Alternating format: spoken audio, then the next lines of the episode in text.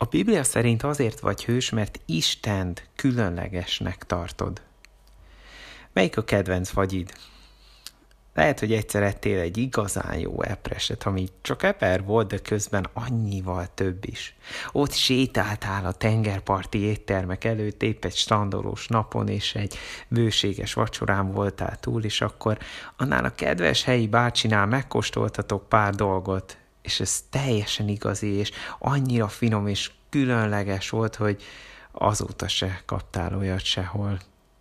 Valószínű már ez a leírás önmagában is jó érzést keltett benned, a különleges mindig is vonzó. Krisztus előtt 740-ben Isten népe nagy veszélyben volt. Az északi királyság már régóta nem követte az Isten által előírt élet szabályait, ezért, mint minden más népet, őt is le fogja győzni egy erősebb nép, az asszírok. Közben a déli királyság Júda is csak csúszott egyre lejjebb. Isten Ézsaiás profétán keresztül figyelmeztette őket, hogy ennek nem lesz jó vége.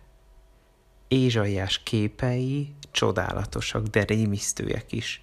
Isten egy hatalmas trónon ül az országában, a királyi köntöse beterítette a helyet, felette pedig szeráfok, misztikus angyalszerű, félelmetes hatszárnyú lények kiáltják, szent, szent, szent a seregek ura, dicsősége betölti az egész földet. A hangjuk olyan erős, hogy beleremeg minden. Ézsaiás ekkor elkezd rettegni, mert nem érzi magát méltónak arra, hogy Isten jelenlétében legyen. És Istennek egy angyalát kell oda küldenie hozzá, hogy megerősítse, megbocsátottam bűneidet, nem kell rettegned.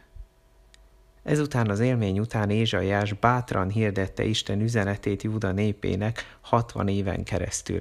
Soha nem felejtette el azt, amit látott, mert meglátta a különleges Istent.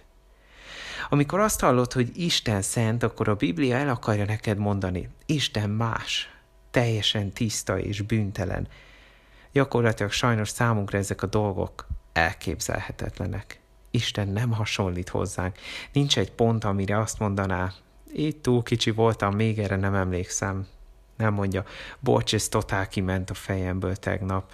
Vagy tényleg akartam, de nem volt rá időm. Nem mondja, mindenkinek van valami hibája, nekem is.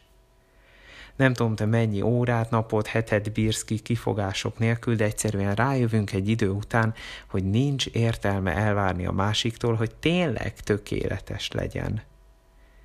Isten pont ezért különleges, szent, és pont ezért a félelmetes lények, a mindent betöltő palás, a rettegés teljesen természetes dolgok.